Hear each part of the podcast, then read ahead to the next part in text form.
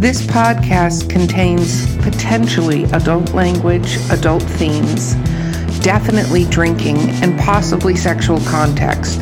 Listener discretion is advised.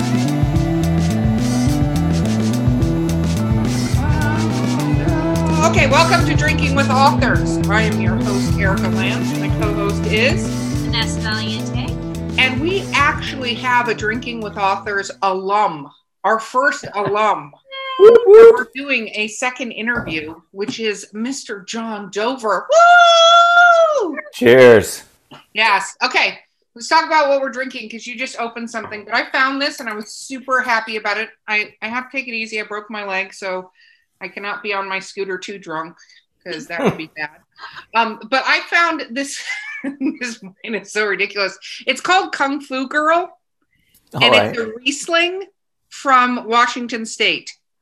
Oh, There are nice. just a lot of things happening right here, but I'm super excited about this. Awesome. Dramatic right there. So much stuff. So much stuff. Okay, what are you doing, Vanessa? I am drinking a uh, sangria, which Oh, my sister-in-law like doctored up with some cinnamon sticks. So yes, Excellent. I like that you keep swirling it. That seems dangerous with that dark of a wine. You might want to rein that in with your white shirt you have on. yeah, you're right. I have a I have a problem with you know dropping things in the middle of an interview. So Yeah, let's just not spill on yourself. Okay, John, you Yes. just cracked open a bottle. Let's talk about what you're drinking. Ah, yes. So today, in honor of my new release, we're going with High West Double Rye. That is awesome. So this is out of a distillery uh, in uh, Utah, actually, of all places. I never, I never bank on uh, Utah distilleries, but this one I, I will, I will give all day long. They're very nice. That is awesome. You know what's really interesting to me is first of all, since craft beer became much more of a thing, I'm not going to offend people and say it wasn't really a thing, but it was really a thing. Um, and it's become such a huge thing. It's true with whiskeys and stuff like that too. A Mhm. lot of little independent distilleries have popped up. And I thought that was interesting. Today, somebody gave me rainforest honey for my tea, Hmm. made in Kansas. I didn't know there was any rainforest in Kansas, but it's rainforest version and i'm like it says it's from kansas maybe, maybe there's something i don't know about kansas i've been there a couple times but yeah. Who, rem- who remembers any trip to Kansas? Not even the Kansasites.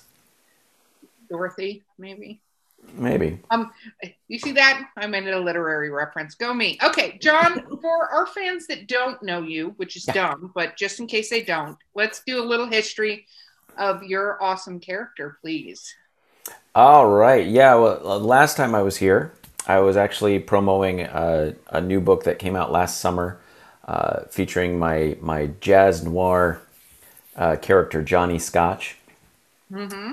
and uh, so that which l- really had a good good year for that for that release. Uh, that one was, of course, I started drinking whiskey, and now I can't remember my titles. that's okay it's fine Whatever. whatever. No, that one's called. That one okay moving on to the new one So that one's Runner's Blues. So the new one is an entirely different endeavor. Uh, this one is actually, I call it my spaghetti western vampire novel. Um, I'm so excited about this. I'm so excited.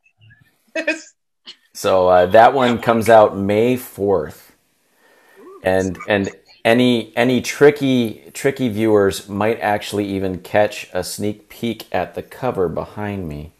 oh wow, that is awesome. I love that you also are releasing it on May the fourth. yes. I don't know why I haven't thought of this before. That's brilliant because, well, if you're a Star Wars fan, that's brilliant. If you're not, you just think we're dumb and moving on. Not at all. My publisher actually was a little concerned. He's like, I don't know. Are you you know? Is it going to conflict? I'm like, no, I don't think this is going to conflict at all. Uh, Star Wars was basically a spaghetti western in space. oh, straight up. Hey, Yeah. the book is a western and it's a space western day, Yep. so I think it works. I think it works does. perfectly. I'm all about mashups, so absolutely. Okay, so w- let's just go with um. Tell us a little bit about the book without giving a lot of stuff away. So it all opens with you know in, in, in my grand tradition it opens with a dirty saloon and a over the top bloody uh, bar fight. So, uh, and honestly, the mayhem just goes from there. Um, I, I, I, I will tease the readers a little bit that yes, there's vampires. Yes, there is a random ghost that I threw in. There's also one extra special character that uh, I'm very proud of that will give the vampires a run for their money. That's exciting. I like mystery. We're dropping mystery. Here's the fun part. He's going to keep drinking whiskey. We'll keep the mystery alive. I have to ask for vampires. What yeah. are they similar? I mean, I would assume yours aren't sparkly. So. Oh dear God. Like. Don't offend the guests, Vanessa. I want to know. That's right. It's my job to offend the guests, Vanessa. Yes. Let him offend himself. Just. um, on, yeah. I would say the closest like correlation would be um, the the vampires from Interview with a Vampire. Oh. I really drew from my Anne Rice influence when I created my two main characters because I, I just love that kind of back and forth. The the the you know one of them's got that kind of power struggle going always, and the other one is always internally struggling with their own morality. Um, whereas whereas the first one has no morality, which is great. So I get to just dive in while I was writing and and make him as awful as I possibly could. Oh, fantastic! I, I love everything about that because I, I don't. Those are the type of characters I feel like I would be when I grow up. It's, that's that that's the fun thing. I'm like, okay, Walking Dead morality out the window. I'm Michonne. I'm walking around with dead bodies around me. Not the show version of her yeah. comic book version of her. Um, that that is so cool. So, um, where did you get the idea for this, my friend? What what struck the chords? This actually was conceived a few years ago. Um, I I partnered with a buddy of mine who now lives up in uh, on the coast in Washington. He runs Alucard Press, of course, Dracula backwards, um, and uh, I, I wanted to do an anthology project with him and I, I, had this idea of like taking that old west. I wanted to go out of my noir for a bit and play around with something else. So I've always loved you know old you know westerns and you know that that just kind of over the top spaghetti western feel. But I wanted it to have a twist. So I I just started writing. I came up with a short story which actually ends up being the primer for the opening to this book and then I came up with a secondary short story, which when we did the anthology, um, he he basically made everyone base their their world off of the world I created with my stories. So it was kind of fun to see other people's vision of what my Wild West was. That has to be fun. I've done anthologies. Actually, we have an anthology. I think that's supposed to come out later this year, the beginning of next year, which is an Old West paranormal romance where everybody's supposed to write a paranormal romance and they pick cool. the town and they, you know, all the mm-hmm. happy stuff that goes along with it. How was it having people go into your world? What was that like when you read the stories? You know, it's it's really interesting because as as you as you've probably seen with anthologies, you honestly never know what you're going to get when you open the floodgates and say submissions open. Because I, I think we ended up with everything from uh, time traveling lesbian uh, monsters going through the West and such to there was there was some cannibalistic stuff going on in, in that Wild West. I mean, just lots of different things. And really great about anthologies is that you know we always think that oh, if another book comes out with certain like details that we wanted to write about and you're think oh well i can't write that story because someone else did it but when you give like a group of people a specific premise no one's going to write that same story. You know, everyone's going to take, you know, make, you know, their voice is unique, their take and their perspective is unique. So I'm sure you experienced that with with yours as well. Oh yeah, we absolutely did. And we we got a deluge of stories that I mean, regrettably you can't include every single one, but I, I think the ones that we included were really fun. Um, and it was a lot of just kind of up and coming writers who who have really you know kept at it. I, I think J.C. Michael is in there.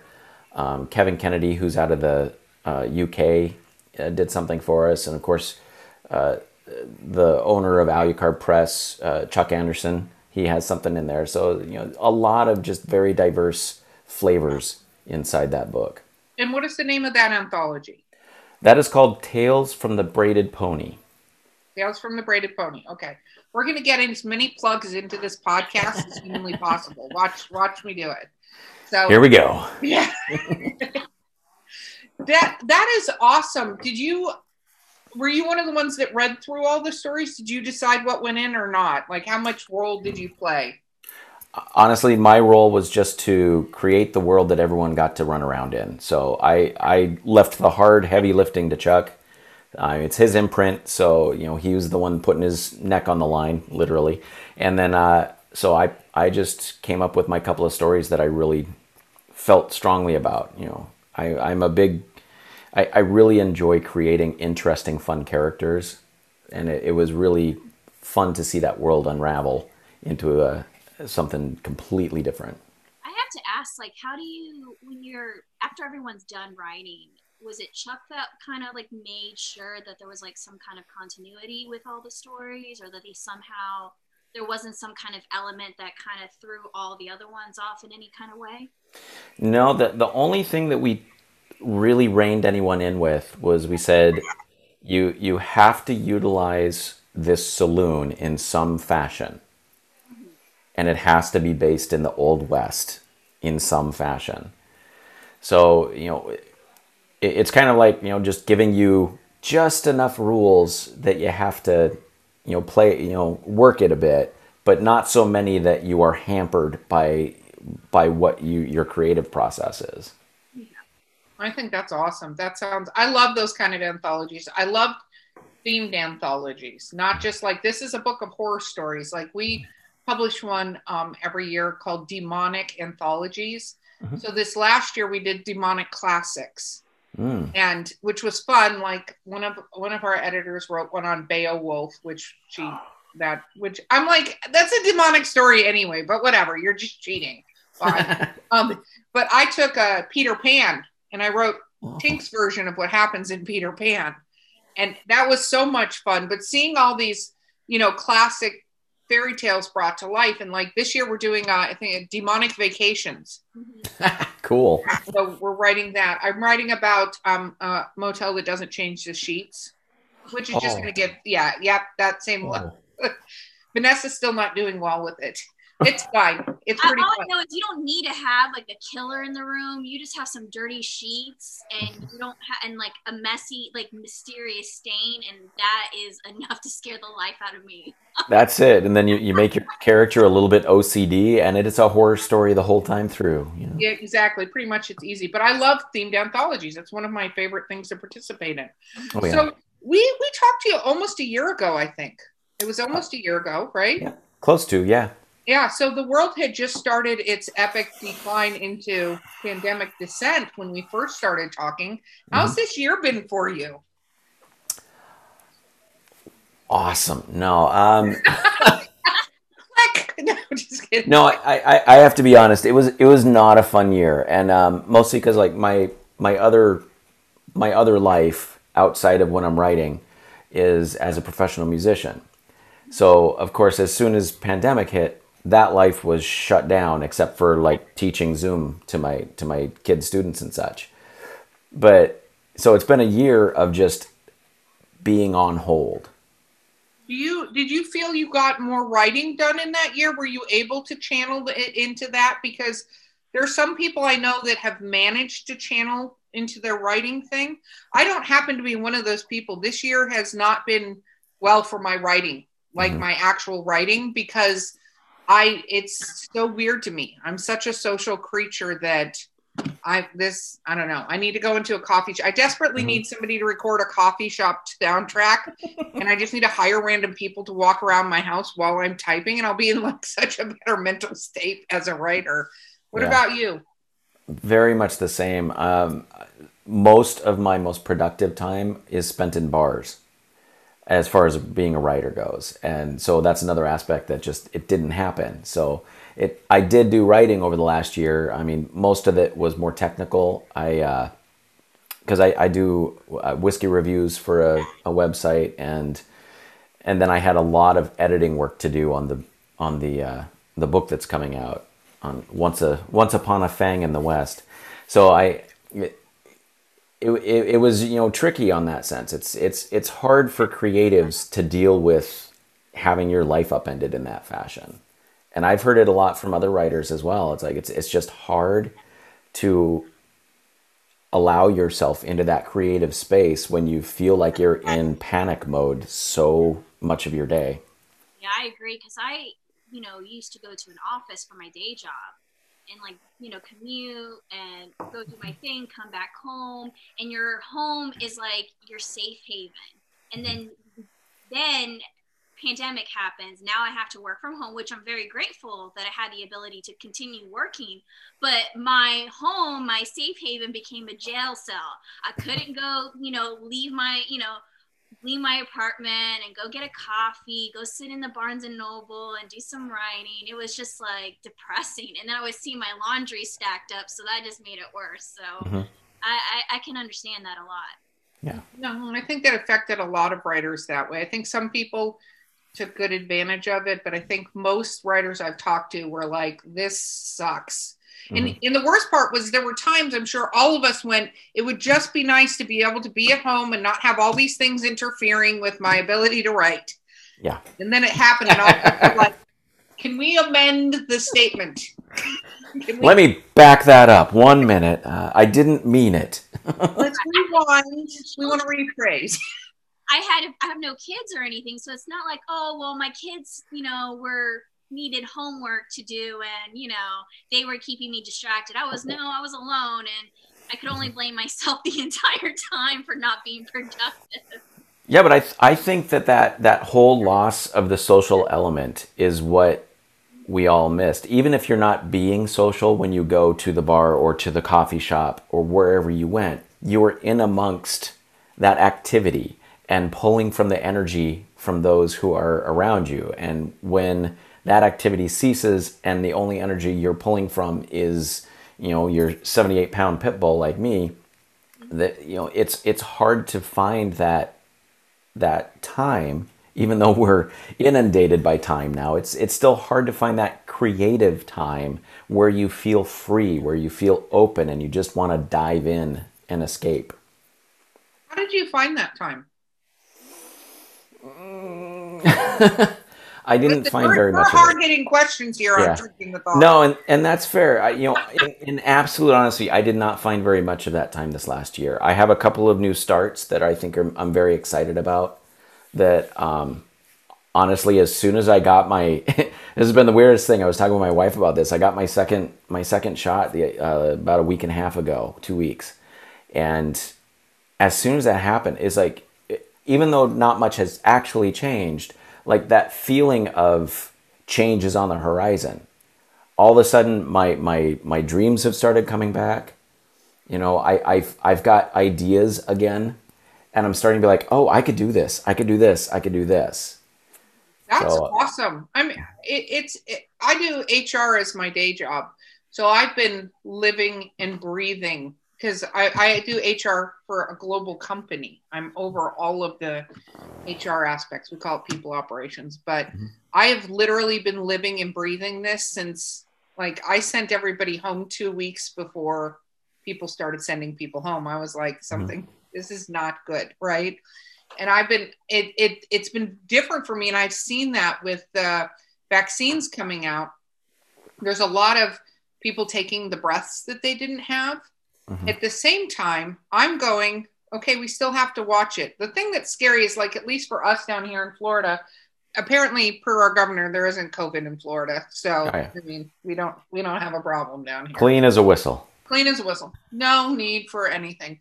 But um, one of the things that I found interesting though is also the people that have taken the vaccine to mean that was the end. You get your vaccine, you're moving forward, you're good to go. It's a little scary. The people that have gone the, the step beyond that, I mm-hmm. feel like release of pressure versus I'm good to go. I'm going to the bar, spring break, woo! And you're like, um, mm, no, no, and and you know we here we've definitely been been a much more guarded about it. You know, I, I I've dealt with this for now over a year, just like everyone else and there is so much more work to be done anyways that to just basically to, to piss on all the work that's been done and then just and say say it's it's all done and I'm ready to go d- makes no sense to me at all.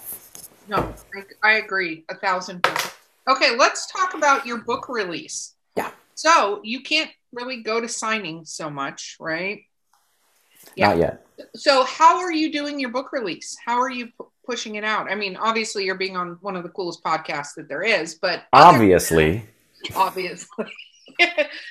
but how else are you doing this book release? So on the uh, 7th of May, so a few days after the book actually drops, I am doing a virtual event. Um, with uh, I, I always like to do part uh, partial readings, but with musical background because I always like creating creating in multiple levels when I when I do these things. So uh, my my steady guitarist and I are getting together in his studio. He's got a great video set up, so everyone will get a live show of us, you know, doing music that we I've written uh, that is connected to these stories, and also I'll be doing a little bit of reading with it. Um, and then we're doing a couple other promotional surprises over the coming months, um, some promotional packages. I'm in the midst of, uh, I'll quietly talk about it, but I'm in the midst of working out a deal with a distillery to kind of put together a package, which would be some Oh. whiskey and books and all that kind of stuff. So as that, when it becomes a thing because yes, I want to be in line for that. I will, Oh, trust me. You need I to will let us know when we can have whiskey and the book. That would be yes, yes. Yeah. So hopefully that, signed copies of the book with the whiskey, John. That's what's Yes. gonna That's the point. And I was stoked because my my publisher is was is willing to do hardcover and paperback. So the hardcovers are going to be real fun to play with. And That's exciting. Oh my gosh, we're we're venturing into hardcovers now too, which is super exciting. But I, you know, those kind of stories, you want the hardcover. You want that that, that meaty book in your hand. uh, That's exciting. So you wrote music for this. Let's let's go down that path for a moment here, shall we? Yeah, that actually started when I did the anthology that this is all kind of based around. Um, I'm I I love putting together little cheesy book trailers for any of my projects. So when when Chuck and I started talking about what we want to do, I said, "Do you mind if I put together a whole thing and and show all the authors and all this?" And I, I wrote, I, I like dove into my love of the spaghetti western and just listened to a bunch of old western soundtracks, and then composed about a two and a half minute piece that I, I felt really encapsulate encapsulated the idea of the mixing of the horror and the and the old west. Um, you know, very very much uh, reminiscent of Ennio Morricone, who did a lot of composing for those old westerns, and uh, with a little bit of crunchy electric guitar in there as well, just to add that horror element. So Nice, nice. So, are you going to release the album for this then? Oh no, these are just little trailers. They're fun to play live, and I, I throw them on the trailers. Uh, if if we if we uh, push it a little further someday, I might write a whole album for it. But I think that sounds like a good idea. Just throwing it out there. I think every book should have a song. So Mhm. you have this one coming out, but what what is your next what is your next thing? Are we gonna have some more Johnny Scotch or what is what's going on? Um, I I left the ending of my last Johnny Scotch book with a bit of a cliffhanger. Um, so there is a very strong possibility I will kick my butt back into gear and at least deliver one more Johnny Scotch. Um, I, I got so much positive, um, positive feedback from actually my second Johnny Scotch book with the main antagonist in that one that I, I kind of wanted to bring her back because she was such a fun character to write. And she's just like that unassumingly wicked evil that you just kind of love to love to chew on for a while. I'm, I'm surprised that that it's not brewing more because those are popular. Your Johnny Scotch. You've gotten a lot of feedback on those, right? Mm-hmm. Oh yeah, yeah. No, I've that's definitely one of my favorite characters and genres to write, and people people dig them. So as long as people dig them, I'll keep writing them. That's that's fucking awesome. We should talk a little bit about fans. We're gonna have to take a break here in a minute, but let's talk about fans. Because what has it been like interacting with your fans during this delightful pandemic? Because it's slightly different than when you can run into them in a bar. Have you had that mm-hmm. experience? Has anybody come up to you and gone, "I know you," and mm-hmm. Yeah, well, I, I've had a few of those. I mean, obviously not for a while now. Well, Um, I mean, but, but yes, I, I get I, I've gotten pinged a few times for you know personal messages. You know, I, I I like your stuff. I'd like to see more. Where's the next thing? So I, I get that, uh, but that that always just has that that veneer of coldness because it's it's through the internet, and I honestly I work better when I can actually meet you, when I can, you know, shake your hand and, and sign a book and hand it over to you. You know, that's that's where I feel best. So, you know, book conferences I'm looking forward to eventually kicking back in.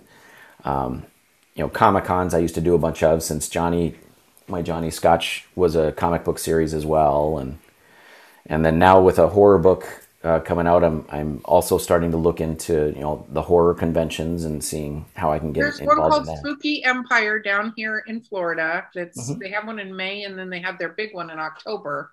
Oh, okay. Just saying, you should you should come down because I will be there. So you should come down and do that. That sounds like a lovely invitation. It's- it, is, uh, say, what was the name again? Spooky Empire. It's actually one of the largest horror conventions, but it's it's down here in Florida, and they have a in October they have a, a author alley or whatever they want to call that. And so I'm actually hoping with a friend of mine to do some of the panels too, like be some of the hosts on some of the panels. I love doing panel work. Yeah. Yeah, I, I've done a couple of of virtual cons over the pandemic and done panel work on those, but I, again, it's it's just not the same. You, you like you miss that interaction and that that you know energy in the room. Oh, totally. I've done maybe three or four webinars. Like, I do a, a whole spiel on shameless self promotion as authors, and I do these webinars. And the worst part is, I am great live. I am so much fun, and that's total egotistical. But Vanessa will confirm. You see me live. I am fantastic. I will get a crowd motivated. We will all be on a journey together. All this, and I've had to do all these panels, and that's just for um, you know, the publishing. And as an HR person, I've done. I had one place ask me to do the same panel three times for three different groups of people. Nice. But it's not talking, it's me talking, trying to be witty and funny, Mhm. not seeing the gauging. I can't see a single human as I'm doing this. I'm just seeing myself and my slide stock And I'm like, this is so weird. And people are all like, that's so great. You did so great. And I'm like, I felt like I was like rambling in the bathroom by myself or something. be Like, modest because I mean you should see she has these training videos to motivate her her uh, her team. And what were you, you dressed up as Effie from Hunger Games? Well, that was not a training video. That was trivia. Oh, We do okay. monthly trivia. She dressed up as Effie Trinket, and she had someone as President Snow. I don't know who else was dressed up. They were in full costume for a video for their job, and I was like, "Oh my god!" It was hilarious, and obviously, uh, you just recently got an award for being the most amazing. Uh, Oh yeah, I got the HR Professional of the Year award for 2021. nice. I mean, Or she's good. 2020. I can't remember. I think they gave it out for 2021, but it was in 20 anyway. Mhm. No, I uh, thank you. I, I have fun with see that I get interaction with. Like Mhm. when I do the monthly trivia, we dress up as the characters. I did Effie Trinket. We did Schitt's Creek. I was Moira. Ah, nice. that was actually one of my favorite characters was doing Moira. The last one we did was Pixar, and they had me dressed as Edna Edna Mode. So I kept just pulling the computer screen really close to my face. that was a fun character. And my Edna Mode started to sound a lot like my Moira. Yeah. after a little bit, the voices were, I'm like, am I doing Moira or Edna now? I don't even know what's happening. but yeah, those are fun, but those are interacting with people. And then you do these Yeah. panels where you don't get to really see anybody. It's awkward. Yeah, no, I, I, I do the, I run into the same thing uh, with, because I used to do a lot of guest artist work for schools as a musician. So I would go in, spend a week with the kids, you know, go in each day and talk with them about music and, and interaction, and then also perform a concert at the end of the thing. But the whole whole week you're just on, and and uh, yeah, just missing those type of things because when I do them now, it's all you know through the screen, and you you don't get to that feedback. But we'll see what comes for everybody in the coming year. Oh, that's true. Okay, we have to take a quick break, and we will be right back with John Doe. This is the voice of Drinking with Authors. You are at our commercial break, and our commercial is Hey, do you want to be a guest on our show? Or do you have a question for one of the guests on our show? Or do you have a brilliant drink recipe that we've never heard of? That would have to stump us. But you could reach us at drinkingwithauthors at gmail.com or on Twitter, Instagram, or Facebook. You can direct message or even just leave a comment on one of our posts. We would absolutely love to hear from you.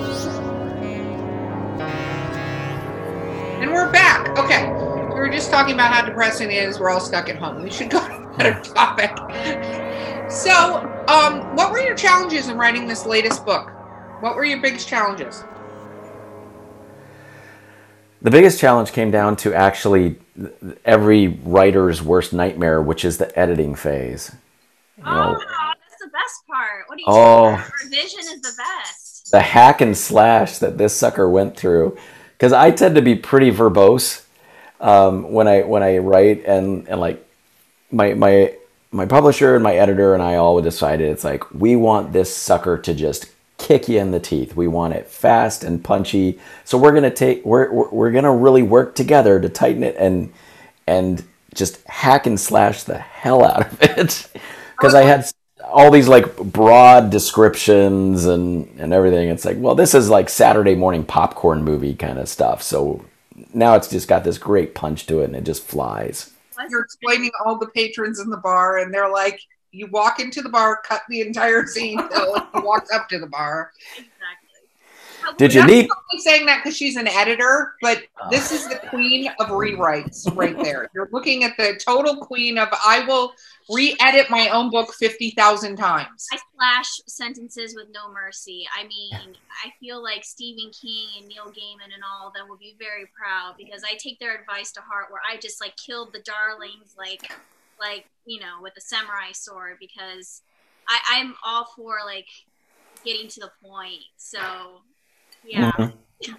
And, and so so is my editor. He, which I love him to death, and he is actually a phenomenal horror writer himself. I mean, everything he does. Uh, Charles Austin Muir, oh. beautiful writer, um, and he's also just clean and tight, which I am not. You know, I like to I like to take 10 pages to describe the dirt on a glass. And so so it was fun. It was he our first pass he's like, "Okay, I, I, I this is to hurt, but I need you to go through the book once on your own and and cut at least 5,000 words." I'm like, "Okay, I can do that." And I went through and I was merciless. I think I cut about 10 11,000 instead. And he goes, okay, that's a good start. and he, he took over and killed another like 15,000 words. I'm like, oh my God. I, I'm, I'm always interested, you know, as an editor, you know, you always, you know, I go in with the best intention that I want this person's book to shine, to it be mm-hmm. pristine, to it be, you know, but have you ever gotten your edits from your editor and it just made you want to cry? Or, you know, how did you handle seeing something that you were like not prepared to receive? If I like the dramatic pause we have. Yeah, there's not a break in the podcast, guys. Yeah. John going, how do I answer this question? It's like Zoom all of a sudden froze. I'm gonna just stick with that. No, um, you, you know, you, as the writer, you never like to see something go away because we all believe that every word I put down is is gold. It's except that one and that one and that one and that one. So it, I I looked every time I looked at what he did because when he did his final pass, I got one more look at it. So if I you know if I felt it was too drastic, I could I could go back and and do some stuff. And he was willing to let me add back things and um, because there there there's a level where I I do feel with with some editors, and I've had a few in the past, but if if we don't agree on something, I will at least I, I, I understand where they're coming from, but if I feel you know, like absolutely in my heart that it has to be there, I will fight for it. Like I got an entire I, chunk of about three thousand words of a chapter put back in because I was very strongly for that chapter being in there because it, it was like you know granted it's a vampire book you can only bite so many necks but you can set a scene up in such a way that it's a very different horror element that it delivers. Do you normally so in that instance for it uh you know i always am usually when someone disagrees with me i'm cool with it. Mm-hmm. I always just ask people to like really think because you know as an editor you can never mimic the writer. We can just mm-hmm. offer you suggestions or like tell you when something feels off but we try to at least put like hey focus on this part because there's something that's not working at least for me and obviously you can't please every reader but Right. typically for in that instance did you feel like you fought for it but did you make any modifications to it to somehow meet at the middle where you were like okay yes i i feel this is important to stay but i do need to address that there's a problem here that i do need to somewhat fix both things. Um, I I looked at it and I, I caught why he didn't want it there. And yes, I went in and, and modified it so it would fit better to what he was recommending.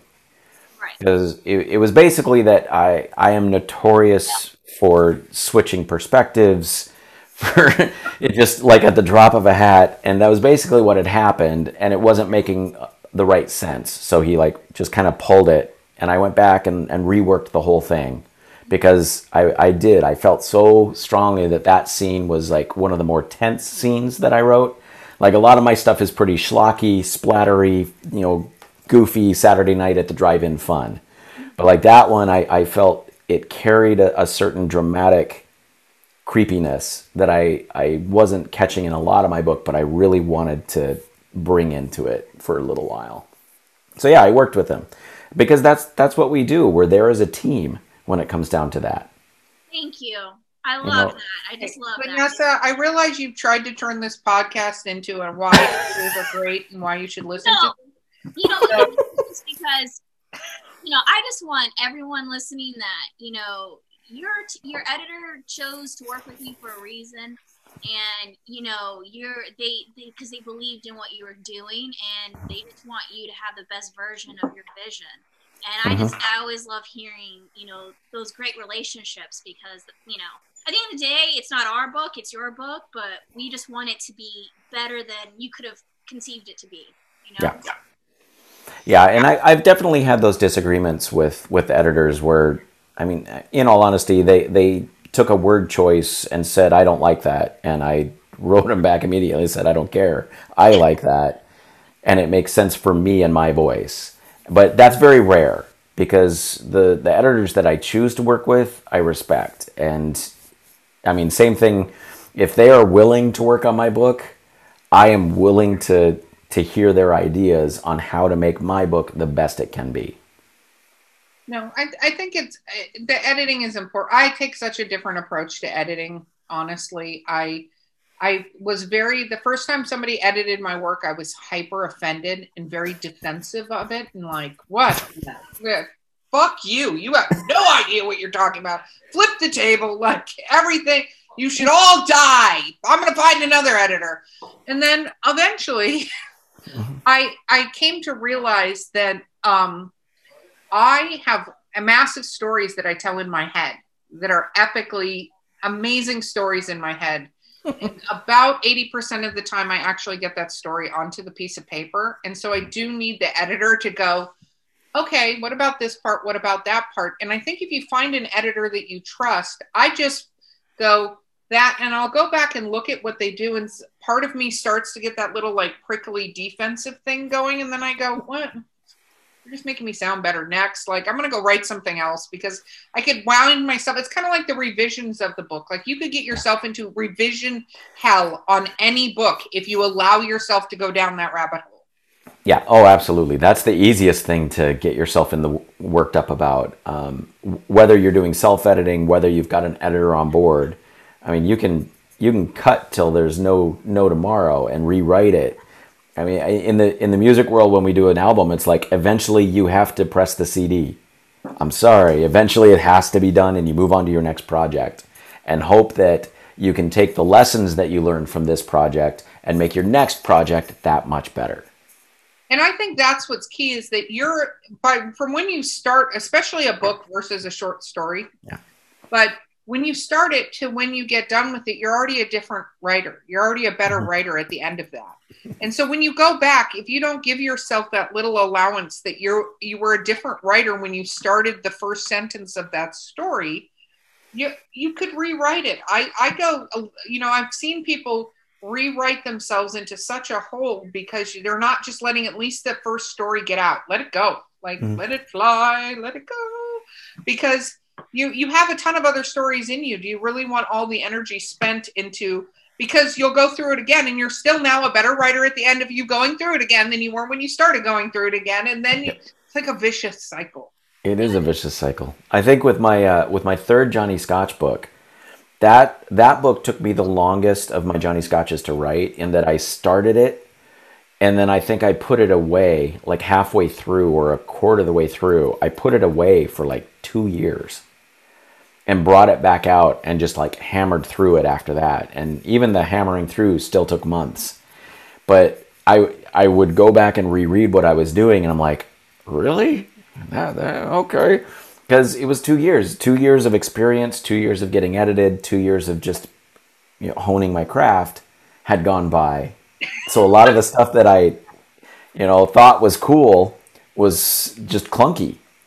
I feel the same way. I actually, because I've been writing a particular story uh, for a couple for 400 years. years. Yeah, a million, 83 years, a very long time.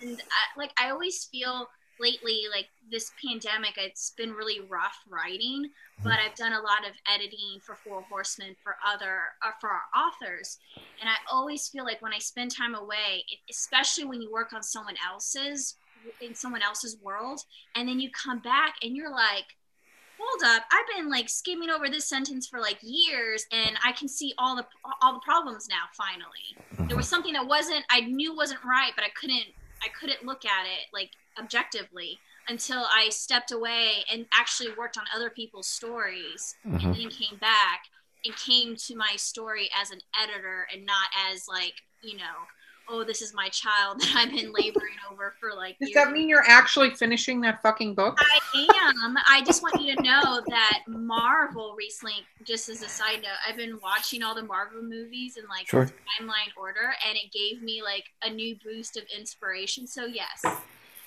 to answer your question, I've been working on. Okay, well, John, next time you're on the podcast, I'm going to sure Vanessa's on here, and if she has not published Ring of Fire, you're, if if it's not if it's not out, I I want full approval that we're just going to spend the entire podcast berating her for this bullshit because it's been a long time. You got it so long. It's a beautiful story, but like I don't even want to hear about it anymore because it doesn't come to fruition. I love you, but you you are overwriting that story. We're gonna get out eventually.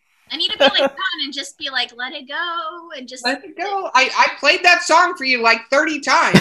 didn't let it go. I'm gonna have to get, you know, Azita Mendel. I'm not saying that correctly. Yeah, good. Me and John Travolta both didn't say that name correctly. Okay get her in here and just sing to you and get that book out. It would be amazing. Well, um, and, and, and that's one of those things that like when you've got that project that I, I, I would I would have a feeling that especially if you're an editor, you're not allowed to use your editor's eyes on that first draft. You just can't let that happen because as we've already discussed, you're gonna keep nitpicking it and wanting it to be perfect on the first the round. Eyes, Vanessa. I know, I know. Well, you know what it is because I write epic fantasy. So oh, okay. My whole thing is I go through a, a, research rabbit hole where like I didn't hmm. I didn't think about enough religions. I didn't think about how they bring food from here to here, and like I spend all my time building a world book, but not actually writing And I'm like, nobody gives a shit what kind of sash the stupid person had on.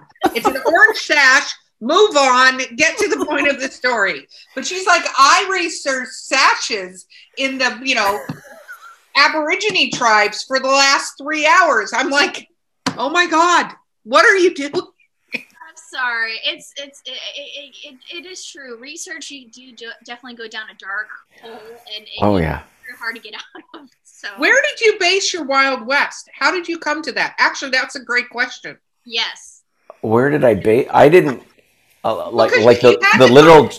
Start it from somewhere. I know it's Yeah. Wild West, but what did you tell me? Tell me. Dalio. So Hey. I I stuck with like the old school kind of like New Mexico, Texas, Mexico desert feel. Okay. Um, because again, I, I I wanted that spaghetti western filmed in Italy for some reason, kind of kind of flavor to it. Um, I wanted yeah, I wanted rocks. I wanted dust. I wanted grit. Um, I wanted just that that dirtiness to come through the pages. So I, I stuck to that kind of southwestern yeah. high desert. Did you do a lot of research though? Because I think when you're writing in a time period, and I'll let you answer this question in a Mhm. second, you either have to completely suspend disbelief and go, this is this other world in the West, or you have to kind of align with what actually happened. Like, I, I don't think a lot of people realize that trains were not as big of a thing in the beginning of the quote unquote Old West. They went over there, we all played Oregon Trail and died miserably from dysentery Yes, that's how they traveled. It wasn't railroads, you know. Right. Um, I, I stuck. Uh, I, I believe I landed on the time frame of between. It's somewhere between like 1870 to 1890. So like we're getting close to the the crossover with the new century, but we're in the height of the wild wild west. Um, and I, I I wanted to at least nail down a rough time frame because I knew that the weaponry had to be reasonably effective for the time frame. I wanted it to be after the Civil War. I wanted it to be before cars were rolling around, um, just so that I could keep that that kind of low tech uh, flavor to it, but like high death toll. and the and the fact that they're not really communicating town to town. So like if if if a town of 50 people all of a sudden goes extinct, it would take a while for the rest of the you know neighboring towns to figure out that that town is no longer there. No, that's so, Roanoke. Is there a You particular just totally disappear. That you used to watch that influenced this, or do you have specific ones that are your absolute favorites that kind of made an Uh, impact when you wrote this? Yeah. Um, ac- actually, the namesake of my book comes from a one of my one of, if not my favorite, um, old western, which is called "Once Upon a Time in the West." Um, it, it's like that penultimate. Nobody's actually a good person in this movie, which which I love. You know, I've, I've talked about that when we talked about the Johnny Scotch stuff in the past. It's like I, I love extremely flawed characters. So uh, that one is one that really influenced just my my aesthetic that I was trying to go for. Um, and then a little bit more like modern take. I love the the humor and the flavor from uh, from like '80s westerns, like. Um, oh come on, John! I like John when he drinks whiskey. He becomes fun like this because John- this stuff going into the podcast. It's just Yeah. he starts drinking whiskey with me, and he's like, "I don't even know my name." Thank It's you. true. John forgets everything when he's had a couple glasses of whiskey. Um, Silverado. Oh, you ha- he's like you called a friend. Was that your wife? That was my wife. She yelled through the door. It's Silverado. Um, I love it. yeah. So like th- that, I, I like to blend those two styles, like the the punchiness of the dialogue of something like Silverado and like '80s movies, which I grew up on anyways, with that aesthetic of the the glorious cinematography of Once Upon a Time in the West, you know the the taking the time to have pure silence in your movie which you know kind of influences a lot of my descriptive writing. I like to take the time to find the beauty in something innocuous and bring it forward. Even if i'm doing something pulpy and schlocky i like the reader to like be taken out for a moment just so they can kind of soak in the visual imagery of what i'm what i'm writing and immerse them a little bit more so like those that's what really influences me when I'm writing this this world. And on this world, are you intending on moving this world to a comic as well or a graphic novel? Oh, that'd be so fun. Um, my my issue with that, I would love to, by the way, because I did that with Johnny. And when I did that with Johnny, I did that all on my own. Uh, as far as like the production, um, I hired a, I partnered with and hired I, uh, an artist who was fantastic, Dan Schaefer uh, he really brought that comic book series to life um, and put a, a, great stamp on the, the visual aesthetic of that. Um, my problem with doing a, another graphic novel or a comic book series is just it is so pricey to get off to get it done. If you want to do it right, let's put it that way. If you want to do it right, it's going to cost you money. And if you don't have the money to start with, then you're you're kind of just sitting on hopes and dreams until your next project comes up. No, that uh, that totally makes sense. What about um? So you've got whiskey coming out. What yeah. other uh, fan tchotchke do you put together?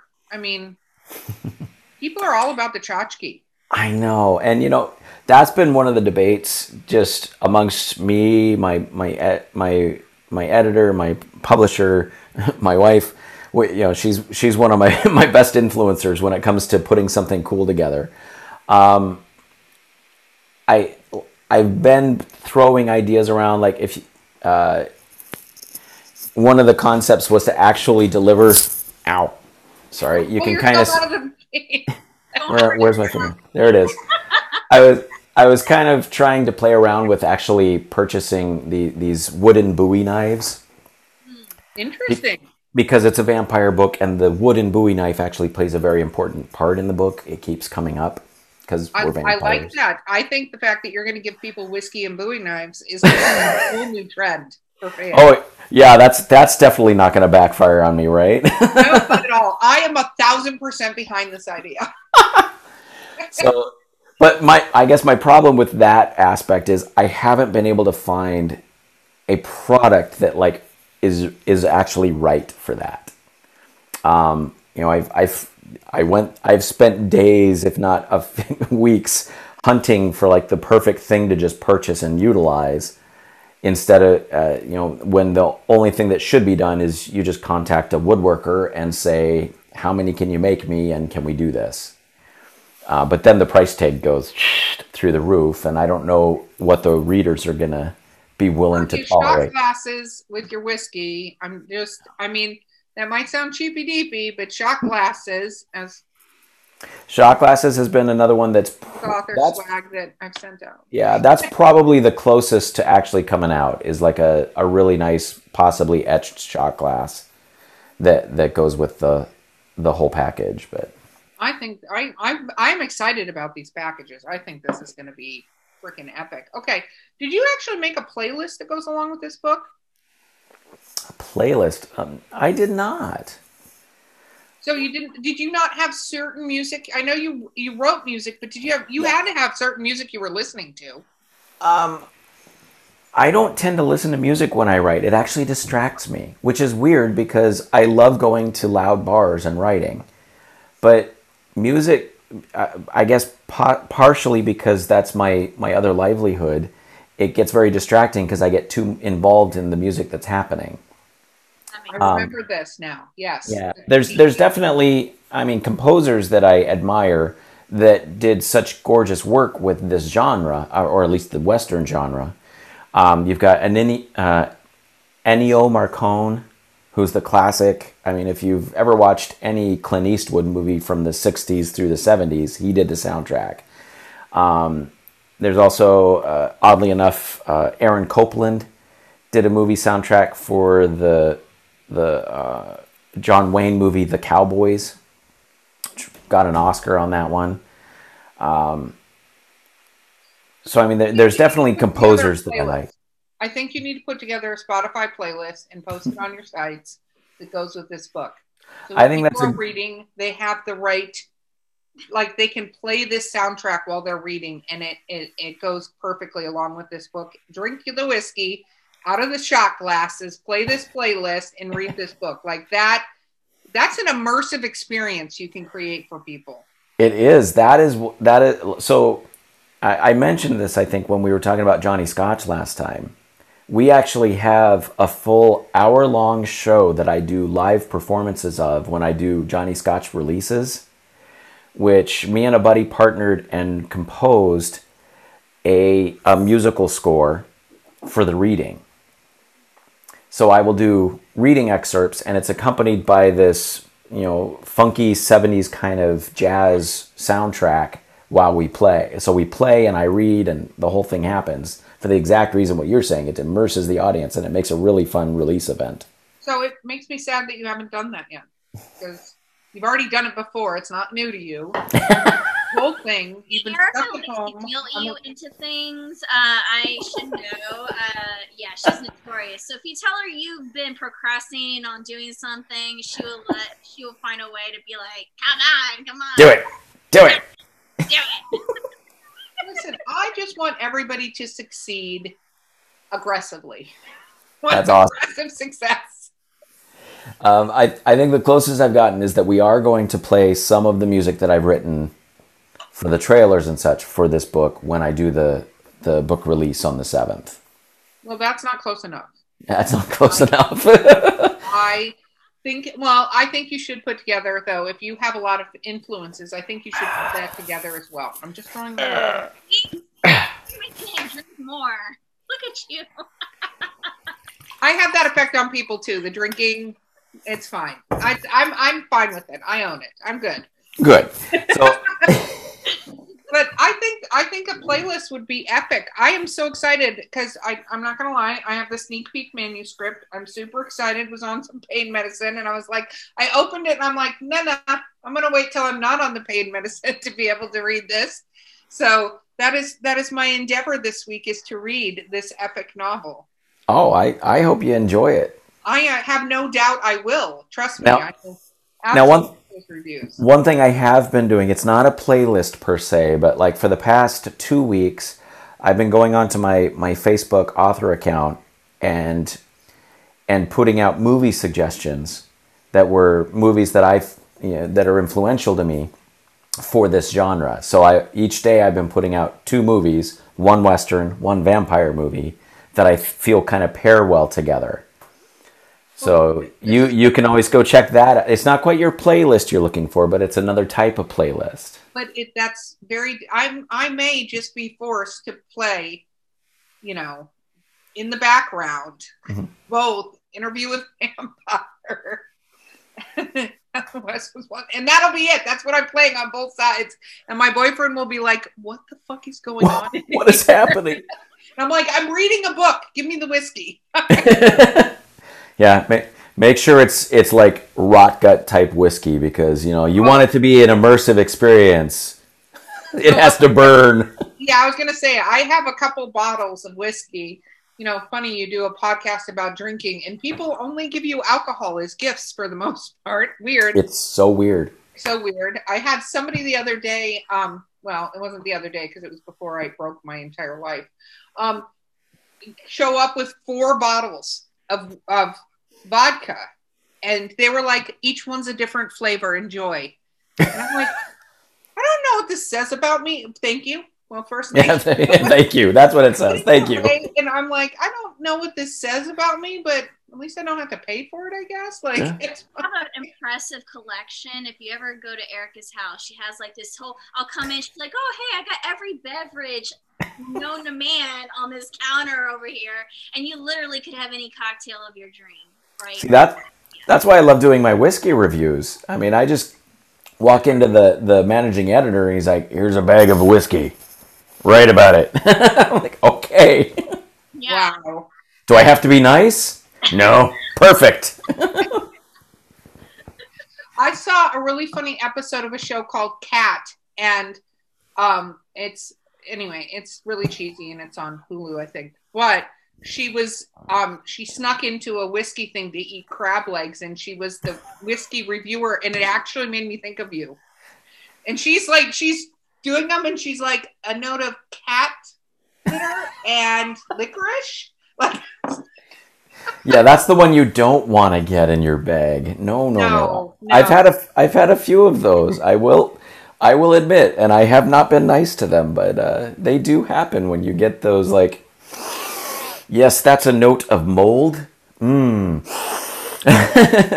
oh my god. Oh my god. Whiskey reviews. Okay. Favorite whiskey all time. Favorite whiskey of all time. It depends on my mood. Is that enough of a cop out for you? No. No. Um, my uh, honestly, if I like have my choice, I will generally um, get myself a glass slash bottle of Lagavulin.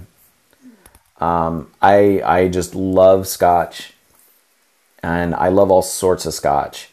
Uh, if you want to talk like American whiskeys, there is a wonderful company out of Virginia called Whistle Pig that everything that they make i mean they're, they're like that epitome of the like current whiskey company which you know they they farm their own rye they process it on site everything's done there and honestly it's so worth it. Um, so whistle pig is lovely.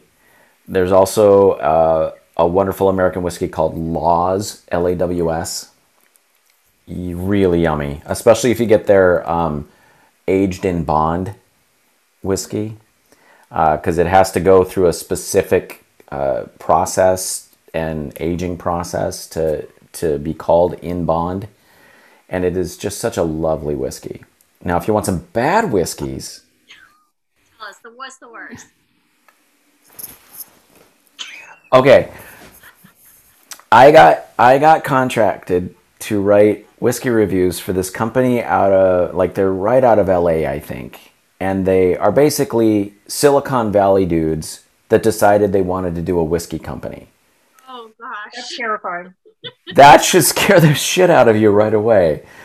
Um, and actually, the the article I wrote got referenced by CNN Business on their on their online site because they were talking about the company, but then to give kind of that negative spin, they actually plugged my article and, and linked it because I, I had I had to endure six tastes, six different bottles of this stuff. And all they do is take a base liquor and then start mixing things to come up with a flavor for you. So it's like a custom custom liquor experience is how they kind of brand themselves, but they're not doing the work themselves, so it's like they're relying on other people's stuff and then they're just in the back like a couple of frat bros kind of mixing shit. Does it taste like rocket fuel? It just ugh, has a weird aftertaste. It it was not fun. I'm just gonna say it was not fun. How does it rate versus Four Loco? Four Loco is the worst liquor type experience that could exist in the world. So I rate everything versus the taste of Four Loco. Is it better than Natty Light? I feel like I know it's beer, but like that is like the epitome of piss water, in my I- opinion. I I am going to have to admit I have reserved my taste buds to never taste either of those things you just mentioned. I know of Four Loco, and because I respect myself, I've never drank it. Yeah. So my boyfriend and his his best friend and they they think this is hysterical beverage and I drank it one time and what happens when you drink Four Loco because it's in like a four thousand ounce can. Yeah, it's like a monster power drink can, isn't it? Yes, but it's malt liquor in um and you basically by the time you're first of all it tastes like garbage like there's Yeah. it, well, it tastes like flaming garbage in your mouth and um and I could go down the myriad of drinks. I used to drink Goldschlager. I could go down the Oh, myriad of yeah. shit that I put in my mouth. Like and this thing by halfway through you are drunk and you have a hangover at the same time. I don't even know how that's fucking possible but your drunkenness and hangoverness achieve the same level. And literally no amount of electrolytes is going to right you. Like you That need to just sleep it off. That kind of reminds me of my trip to Scotland. it's just like every day I was hungover and drunk at the same time. It was lovely. Oh, I mean that sounds more epic than for No, not because the taste of Four Loco, you're not enjoying what's happening. You're enduring what's happening. And it's a Yeah. very different I- I- I- for some reason I had a PTSD moment of like college with the frozen taco pizza and like Four Loco and then like what is that hunch punch? I don't even know what the hell is in hunch punch, but it's like it just sounds like vomit. Yeah. No, I see, see. See, when I was in college, I wasn't much of a drinker in college, actually, which is, I, I waited till I hit my thirties to really, you know, kick it into gear. But you know, it was always about, um, you know, beer or, of course, because I was young, it was about the sweet things like, uh, I think it was Ho- Hornsby's cider. Oh, yeah, Hmm. Hornsby's. And and Mike's was just coming out, coming into its own right about then. So like it, Har- cider, the Harlemonade, or yeah, yeah, yeah. yeah. So Yeah. See, I could go back further than that, and there was a wine that we got when I was 16. But keep in mind, when I was 16, that was in 80, 90, 1990. I can do math. hey, me too. 89. Um, and there was a wine called Strawberry Hill.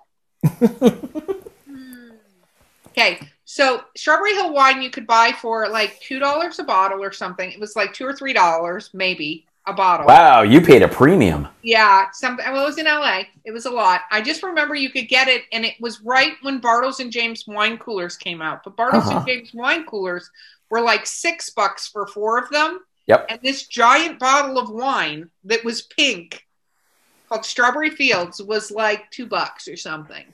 And Oh yeah. yeah, That's right up- That's right. I mean, I guess a little more highbrow than that. You know, we used to pick up a bottle of Beringer White Zin. Oh, oh, so Mm. fancy! Look at how fancy you are.